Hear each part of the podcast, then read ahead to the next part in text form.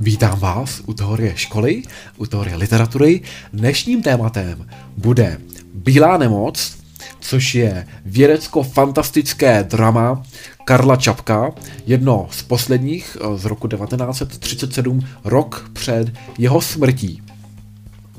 Drama, které ve své době bylo vnímáno především jako paralela na blížící se fašistický režim, nicméně s dnešními událostmi nabývá nových významů.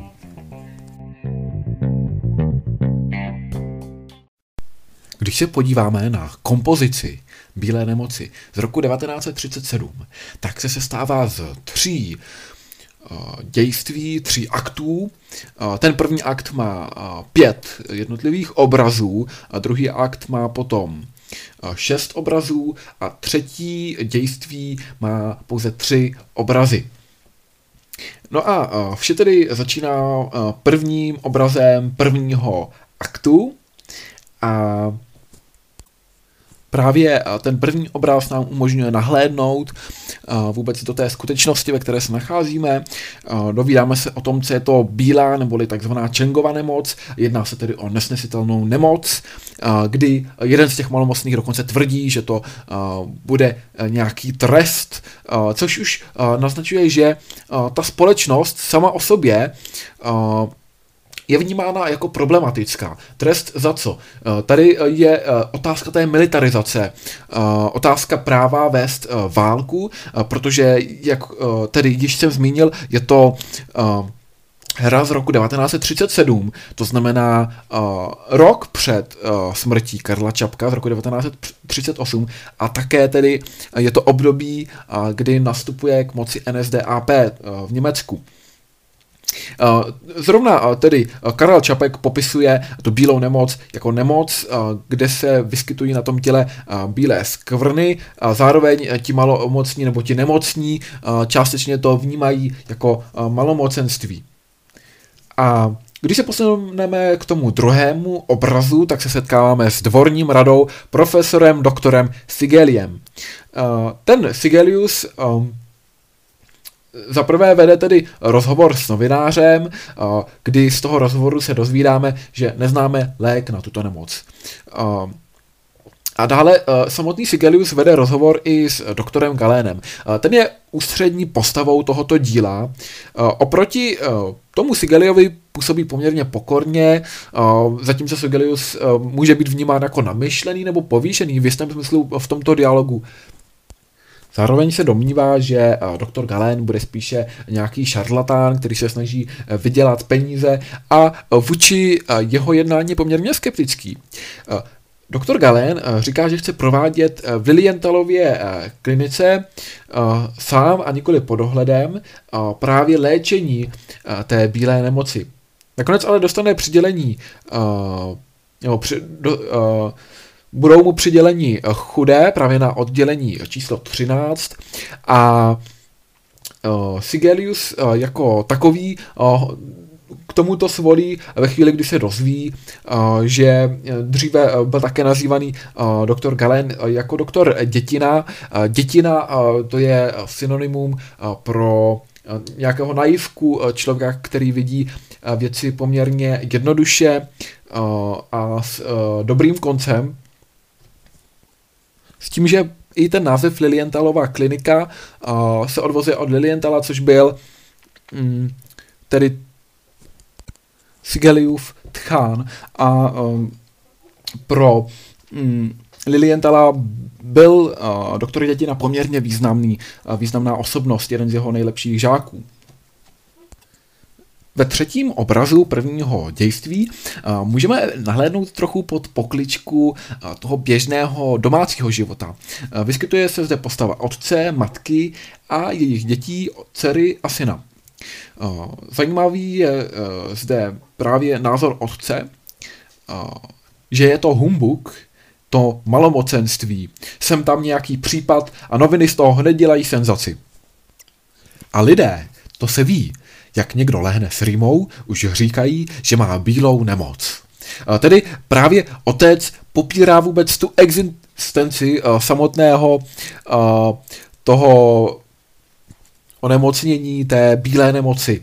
A tím se dostává také částečně do sporu se svými uh, dětmi, s dcerou a synem, kdy ale můžeme pozorovat i ten generační spor, kdy ta dcera zároveň ale vnímá, že tahle nemoc postihuje zejména starší, starší 50 let a tvrdí, že v jistém smyslu by to mohlo být kladné, protože by se udělalo místo mladým, načež tedy ten otec zořivě odpovídá, uh, sám uh, projevuje ten strach a obavy z nemoci. Ve čtvrtém obrazu pak Sigelius představuje úspěchy doktora Galéna. Zároveň se setkáváme s prvním asistentem kliniky, který míchá podobnou injekci jako galén. I ta má žlutou barvu, kterou mají látky podávané galénem.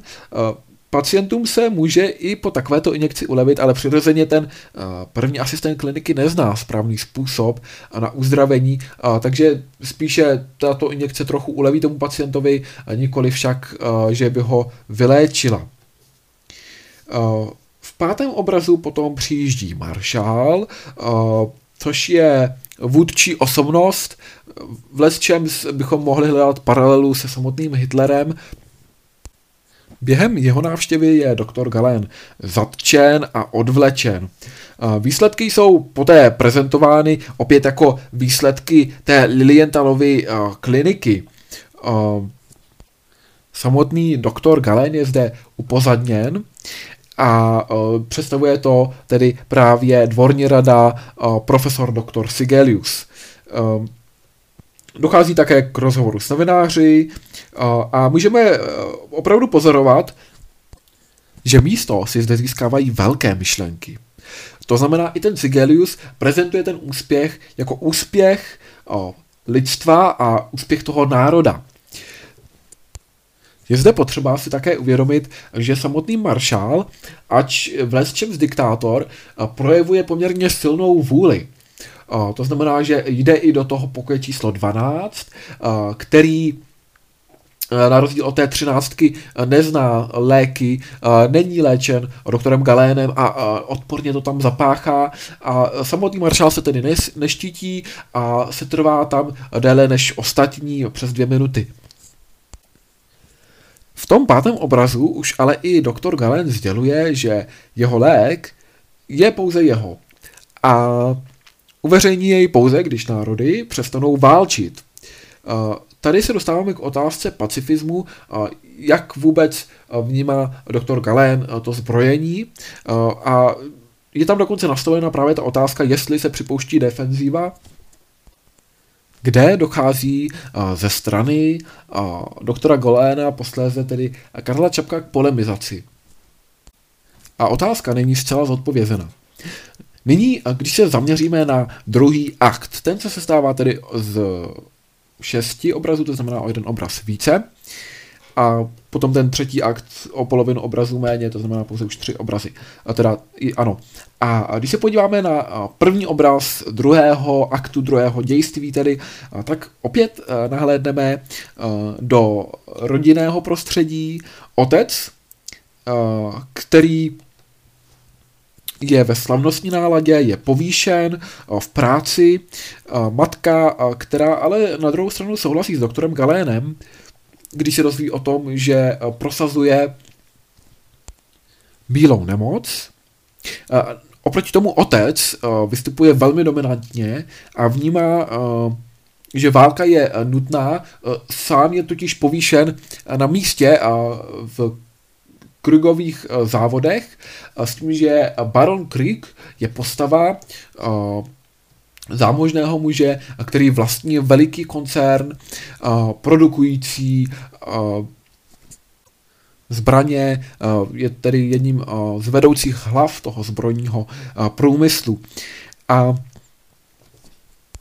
Právě otec je autorem toho výroku budoucí válka nepotrvá ani týden. Tedy otec to odhaduje opět na nějakou krátkou válku.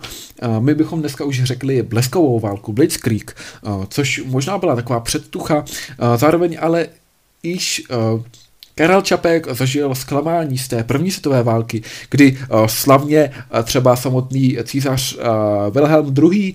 Právě v srpnu roku 1914 uh, slíbil, že vojáci se vrátí, než začne padat podzimní listí. A nakonec tady ten plán Šlífeho ta stroskotal a právě když došlo ke stroskotání Šlifenova plánu, tak se ta válka prodloužila a přestože někteří strategové odhadovali i tak tu válku poměrně dlouhou, třeba dva roky, Přesto se neočekával konflikt uh, řádově 4 až 5 let uh, dlouhý. S tím, že právě třeba ten Stephenův plán velmi nápodobně fungoval jako později tedy ta blesková válka první byla snaha obsadit Paříž a poté, nebo tedy Francii a poté Rusko, aby se zamezilo boji na dvou frontách. Na závěr prvního obrazu druhého aktu ovšem matka odhalí na krku bílou skvrnu. To znamená, že i ona sama má tedy bílou nemoc, s tím, že ty náznaky by jsme mohli pozorovat předtím. Například matka odmítla se políbit s otcem k oslavě, když si tady chtěli rozdat víno, které původně měli, tedy uvažovali, že by ho sdíleli i s, se svými dětmi, synem a dcerou, ale otec byl spíše tady proto, aby ho vypili společně pouze oni dva a na ostatní nečekali. V druhém obrazu se pak matka s otcem eh, ocitají eh, ve frontě k doktorovi Galénovi. Ten ale nakonec odmítá léčit, protože otec pracuje jako účetní v krugových podnicích a, doktor Galén eh, tedy uh, souhlasí s tím, že je vyléčí, ale pouze pod podmínkou, že otec přestane spolupracovat na vyrábění toho zbrojiva, což otec uh, samozřejmě odmítá. Ve třetím obraze se setkáváme se samotným baronem Krügem. Ten hovoří se Sigeliem, který ale nezná lék. A říká samotnému Krügovi, že navrhuje zavřít nemocné do speciálních táborů. Baron Krieg na to odpovídá, že bude tedy potřeba zvýšit dodávku osnatých drátů v jeho podnicích. Ale sám nakonec eh, odhaluje, že i on je malomocný.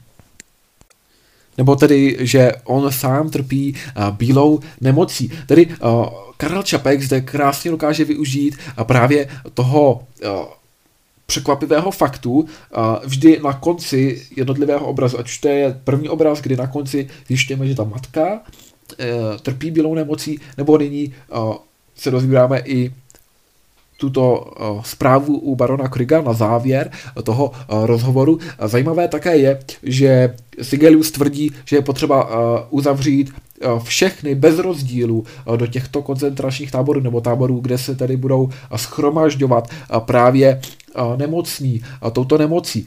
A baron Krug se táže, jestli opravdu všichni a nakonec tedy odhaluje, že i sám je malomocný. Když se zaměříme na čtvrtý obraz, tak i baron Krieg vchází k doktoru Galénovi, tentokrát převlečený jako žebrák. Nicméně dojde k odhalení, uh, tedy Krieg se to snaží zakrýt, nicméně doktor Galén ho prohlédne.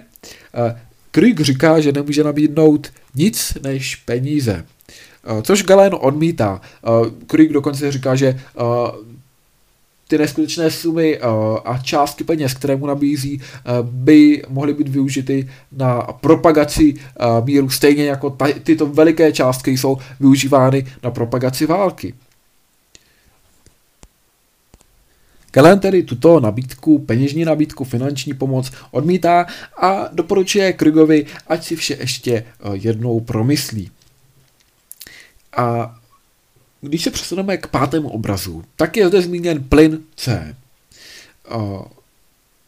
To je opět charakteristické i pro proniktovou válkou, kde se začínají poprvé využívat plyny na bojišti, například Iperit. A zároveň je zde možné pozorovat jistou inspiraci boleveckou katastrofou z roku 1917, protože v tomto pátém obrazu je uváděna nehoda, kdy praskla v jedné dílně nádobka s tím plynem C a následkem je 40 mrtvých žen a 3 mrtví muži. Tedy přesněji ta bolevecká katastrofa se odehrála 25. května 1917 a jednalo se o výbuch eh, v muniční továrně Škodových závodů v Plzni eh, s tím, že eh, přirozeně hned na místě došlo k mnoha úmrtím, ale následkem toho rozmíš, rozmístění těch výbušnin, potom umírali i následně další obyvatelé blízkého okolí, a nejednou se jednalo i o malé děti, které si uh, hrály uh, s, uh, právě se zeminou a následně tedy mohlo dojít k různým zraněním. Tato katastrofa pravděpodobně inspirovala Karla Čapka i při tvorbě Krakatitu. Zároveň v tom pátém obraze si Marshall podává ruku s baronem Krugem, Nicméně baron Kruik jako takový uh, chce ukončit výrobu. Je malomocný, uh, zprvu tedy vede dialog právě s maršálem, říká mu, jaký je současný stav výroby, uh, kolik vyrábějí letounů, tanků a tak dále, s tím, že maršál je velmi spokojený. Když ale samotný Kruk se svěřuje, že je malomocný, proto si s ním také nechce podat ruku a Eh, uvažuje o ukončení té výroby. Tam je také právě zakomponován sen eh, samotného Barina eh, Kruga, kdy se on sám ocitá za plotem daného tábora a je to pro ní ne, nepříjemná noční můra, tak tento sen má vliv potom i na barona Kruga a on tedy chce ukončit tu výrobu. Nicméně uh, najednou eh, říká, že ty dodávky jsou nedostatečné a na takového to, na takový ten důkaz toho, že se nepodrobí eh, nemoci, si podává osobně s Krugem ruku. V šestém obrazu můžeme pozorovat pracovnu eh, maršála, který si stěžuje na samotu diktátora a zároveň uh, uvažuje o zatknutí uh, Galéna. Uh, na druhou stranu uh, přestože jsou zde i vznášeny některé návrhy ohledně usmrcení Galéna nebo o nějakého vyslýchání, mučení, tak, aby tedy opravdu uveřejnil ten svůj lék, tak nakonec sám maršál uvažuje, že by to bylo zbytečné a pouze by tedy Galén umřel, protože je to člověk velmi pevně rozhodnutý odstranit tu válku a prosadit mír. A právě v tom dialogu Maršála a doktora Galéna se odhalují uh, ty jejich odlišné životní postoje, přestože si prošli uh, stejným uh, životním zážitkem, stejnou zkušeností a to byla vojna. Kdy nicméně Maršál říká, že uh, viděl válku vítěznou, válku hrdinů. Zatímco Galén říká, že viděl uh, válku poražených, uh, válku uh, mrtvých, zraněných. A tak tedy ten maršál tvrdí, že v zájmu vlasti eh, právě je potřeba eh, vykonat tu válku, zvlášť když je ta země tak dobře vyzbrojena. A oproti tomu Galen nehledí na sebe jako na nějakého hrdinu, spíše na obyčejného člověka, který ve válce opravdu vidí více těch padlých, nežli hrdinů. Přijde řeč i na Barona Kriga, nicméně tento šestý obráz končí tak, že se dozvídáme uh, právě z telefonátu Maršála umrtí barona Kriga, který spáchal sebevraždu, zastřelil se. Pojďme se nyní blíže zaměřit na třetí akt. Eh, když se podíváme na první obraz třetího aktu, tak uh, zde vlády světa volají po míru. Nicméně samotný Marshall eh, po něm rozhodně netouží. Eh, tvrdí, já potřebuji mladé, tedy eh, snaží se právě svou politickou agitací získat zejména mladé členy, podobně jako třeba NSDAP, se snaží zdržovat Hitlerjugend, což je spolek právě pro mladé, nebo tady tu tendenci snahu získat mladé pro tu ideologii můžeme pozorovat i u dalších totalitních režimů. Tak například, co se týče komunismu, tak tam, kdybychom hledali nějakou paralelu, tak by to byl například komsomol, tento výraz se objevuje třeba i uh, v díle Mastěr i Margarita nebo Mistr a Markétka od Michaila Bulgakova, uh, což je uh, tedy organizace řízená právě komunistickou stranou Sovětského svazu a byla to ruská organizace združující mládež. U nás to byl třeba Československý svaz mládeže nebo pionierická organizace Socialistického svazu mládeže, která trvala až do toho roku 1990. Totalitní režimy v těchto obdobích zakazovaly například skautské hnutí a scouting, což byla organizace bez nějakého ideologického nátlaku. Samotný maršál zcela odmítá mír a snaží se o bleskovou válku.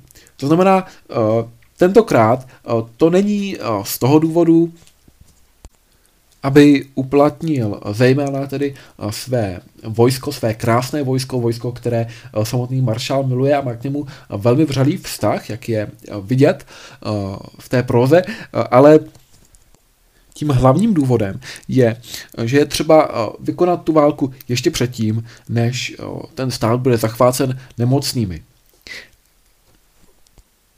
Ve druhém aktu maršál Eh, prosazuje eh, různé názory, vede eh, velmi bořlivou ohnivou řeč, ve které chce zničit ten malý méně celý národ, který ani nemá právo žít, jak sám tvrdí, nicméně na hrudi objeví bílou skvrnu, velkou bílko, bílou skvrnu v pokročilém stádiu. To znamená, on se odebírá z toho balkónu, na kterém vede tu řeč, a začíná se dovídat eh, nepříjemné zprávy eh, v tom smyslu, že další státy vyhlašují ultimátum eh, při útoku na tuto malou, bezvýznamnou zemi, jak ji nazývá samotný maršál. A maršál se nakonec rozhoduje pro mír, a to i z toho důvodu, aby dosáhl uzdravení doktora Galéna, ke kterému tedy ho přemlouvají jeho dcera Aneta a také uh, synovec uh, barona Kruga Pavel Krug, uh, který vede zajímavý dialog s maršálem, kdy tedy maršál také mimo jiné prohlásí, že se jedná o spravedlivou válku. Válku, kterou jsme nechtěli, ale která je nutná. A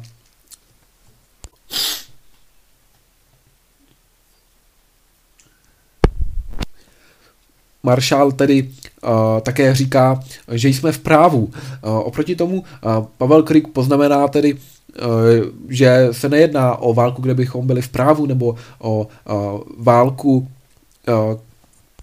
nezbytnou z naší strany, čemuž samotný maršál přitaká.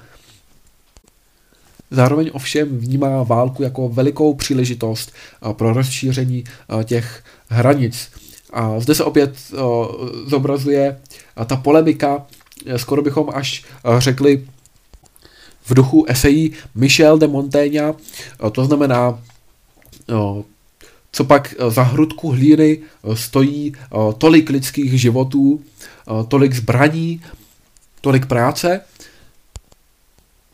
Maršál si zároveň uvědomuje, že je potřeba ten mír prosadit, protože ve chvíli, kdyby on umřel, umřel by jednotící prvek toho státu, který je na něj velmi navázaný. Můžeme zde pozorovat téměř až kult osobnosti a e, je proto e, důležité, aby e, neumřel. A z tohoto důvodu tedy nakonec posílá pro doktora Galéna. Čím se dostáváme k poslednímu obrazu, třetímu obrazu, třetího dějství, kdy doktor Galén vyráží a snaží se prodrat uh, skandujícím davem, který je nadšený tou ideou války, Když se ale stačí dostat k samotnému maršálovi, tak mimo jiné, když slyší všude okolo ta hesla proválečná, tak sám poznamená, že válka nesmí být a, a dříve než se dostane k tomu paláci, tak je ušlapán ostatními tím davem. Pojďme nyní zanalizovat tento umělecký text. Uvedu ukázku, úryvek a pokusíme se jej zařadit do kontextu díla. Novinář. Je to vážnější nemoc než malomocenství? Dvorní rada. No ovšem, daleko vážnější a zajímavější. Jenom první příznaky připomínají obyčejnou lepru, malá bílá skvrnka, někde na povrchu těla, chladná jako mramor a naprosto znecitlivělá, takzvaná makula marmorea, proto se té chorobě také říká bílá nemoc. Ale její další průběh je naprosto svérázný a odlišný od obyčejné leprózis makulosa. My ji prostě jmenujeme Čengová nemoc, čili morbus Čengi. Doktor Čeng, žák Šarkotův, a ovšem internista ji totiž první popsal na několika případech v Pejpiňském špitále. Velmi pěkná publikace, pane. Referoval jsem o ní už v roce 23, když ještě nikdo neměl tušení, že se Čengova nemoc jednou stane pandemí. Novinář? Čím prosím? Dvorní rada. Pandemí. Nemocí, která lavinově zachvátí celý svět. V Číně, pane, se skoro každý rok vynoří nová, zajímavá choroba. To dělá ta bída, ale žádná dosud neměla takový úspěch jako nemoc Čengova. To je prostě choroba dneška. Dnes už na ní zašlo dobrých 5 milionů lidí. Nějakých 12 milionů je aktuálně zachvácených a nejméně třikrát tolik jich běhá po světě a ani nevědí, že už někde na těle mají mramorovou a bezcitnou skvrnu stěží zvící čočky. A to nejsou ani tři roky, co se ta nemoc objevila u nás. Můžete napsat, že první případ v Evropě byl rozpoznán právě na mé klinice. Můžeme být na to hrdí, kamarádé. Jeden pěkný příznak Čengovy nemoci dostal dokonce název symptom Sigeliův. Novinář píše symptom pana dvorního rady, profesora, doktora Sigelia. Dvorní rada, ano, Sigeliův symptom. Jak vidíte, pracujeme plnou parou. Zatím je nezvratně zjištěno, že Čengova nemoc postihuje jenom osoby asi tak od 45 nebo 50 let nahoru. Patrně jí poskytují příznivou půdu ony normální organické změny, kterým říkáme stárnutí. Novinář, to je neobyčejně zajímavé. Tak ano, máte pravdu, je to opravdu úryvek z prvního jednání. Konkrétně, pokud bychom jej chtěli blíže zařadit, tak je to druhý obraz a bude následovat dále rozhovor Sigelia s doktorem Galénem. Jinak literárním druhem Bílé nemoci je drama, žánr je pak vědecko-fantastické, moderní drama. Tématy jsou militarizace, nesmyslnost války, částečně možná i pacifismus a to varování před fašismem. Mezi ty další motivy patří prázdnota finančních prostředků, která se projeví třeba i u barona Kruiga, mocichtivost, zároveň ale v kontrastu s jistou hrdinností, v jistém smyslu také generační spor. Když se zaměříme na postavy, které vystupují v těch jednotlivých dějstvích, tak je ještě zajímavé si všimnout, že každé to dějství je pojmenováno po jedné postavě. První dějství se jmenuje Dvorní rada, druhé dějství Baron Kruik a třetí dějství Maršál. Zajímavé je si všimnout také názvu Creek, což je částečně nomen omen. Je to tedy název té osoby, která právě tím svým obrovským koncernem zapřičinuje vůbec vznik války a tady se jedná o U s přehláskou, ale původně se jednalo o Krieg, Kr, I, E, G, což je německý ekvivalent pro slovo válka. Samotný maršál tedy nejpravděpodobněji představoval samotného Hitlera a zároveň tam už pozorujeme ty prvky nejen železné vůle, ale zejména kultu osobnosti, tu problematiku takzvané duševní nákazy.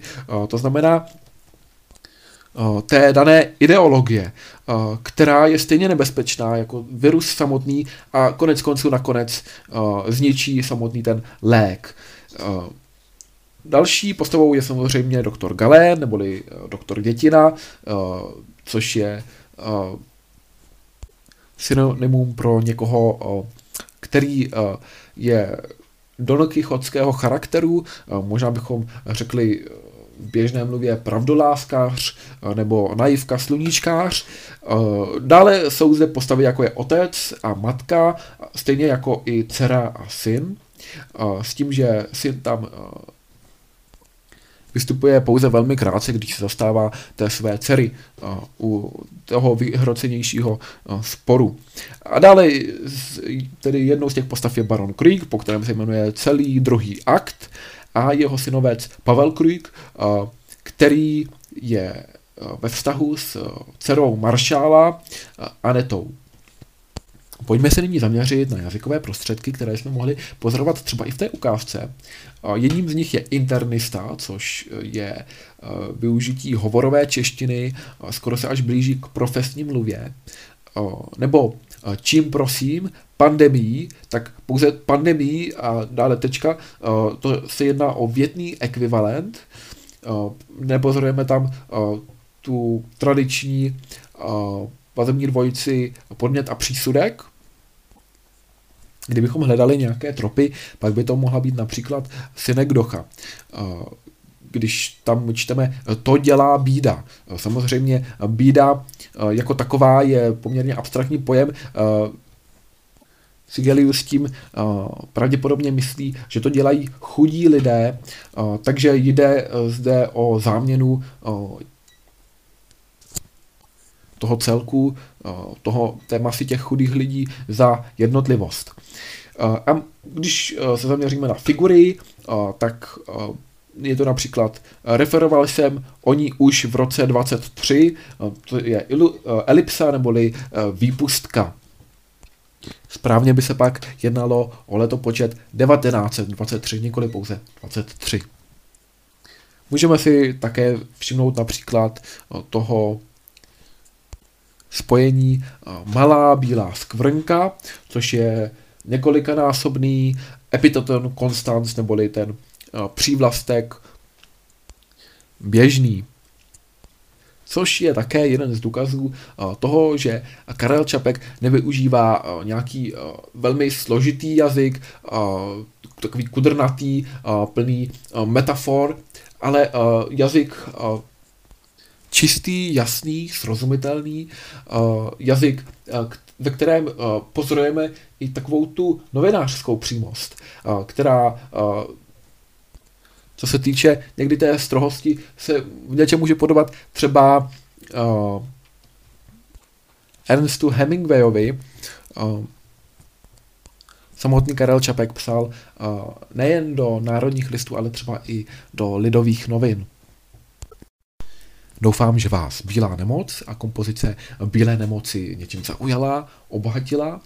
Možná, že se jedná nejen o ty cené postřehy z toho lékařského prostředí, vzhledem k tomu, že samotný otec Karla Čapka byl doktor, ale třeba i práci s fakty, které využil Karel Čapek už i z těch prožitků první světové války, například změní té katastrofy plynem C. Zároveň je zde ale uh, zachycen zajímavý postoj uh, Karla Čapka, uh, který vystihuje pravděpodobně intelektuálně rozsáhlé smýšlení tehdejší evropské společnosti, kdy, se, kdy je snaha vyhnout se pokud možno co nejvíce válce a pokud možno prosadit mír. Já vám přeji pěkný zbytek dne.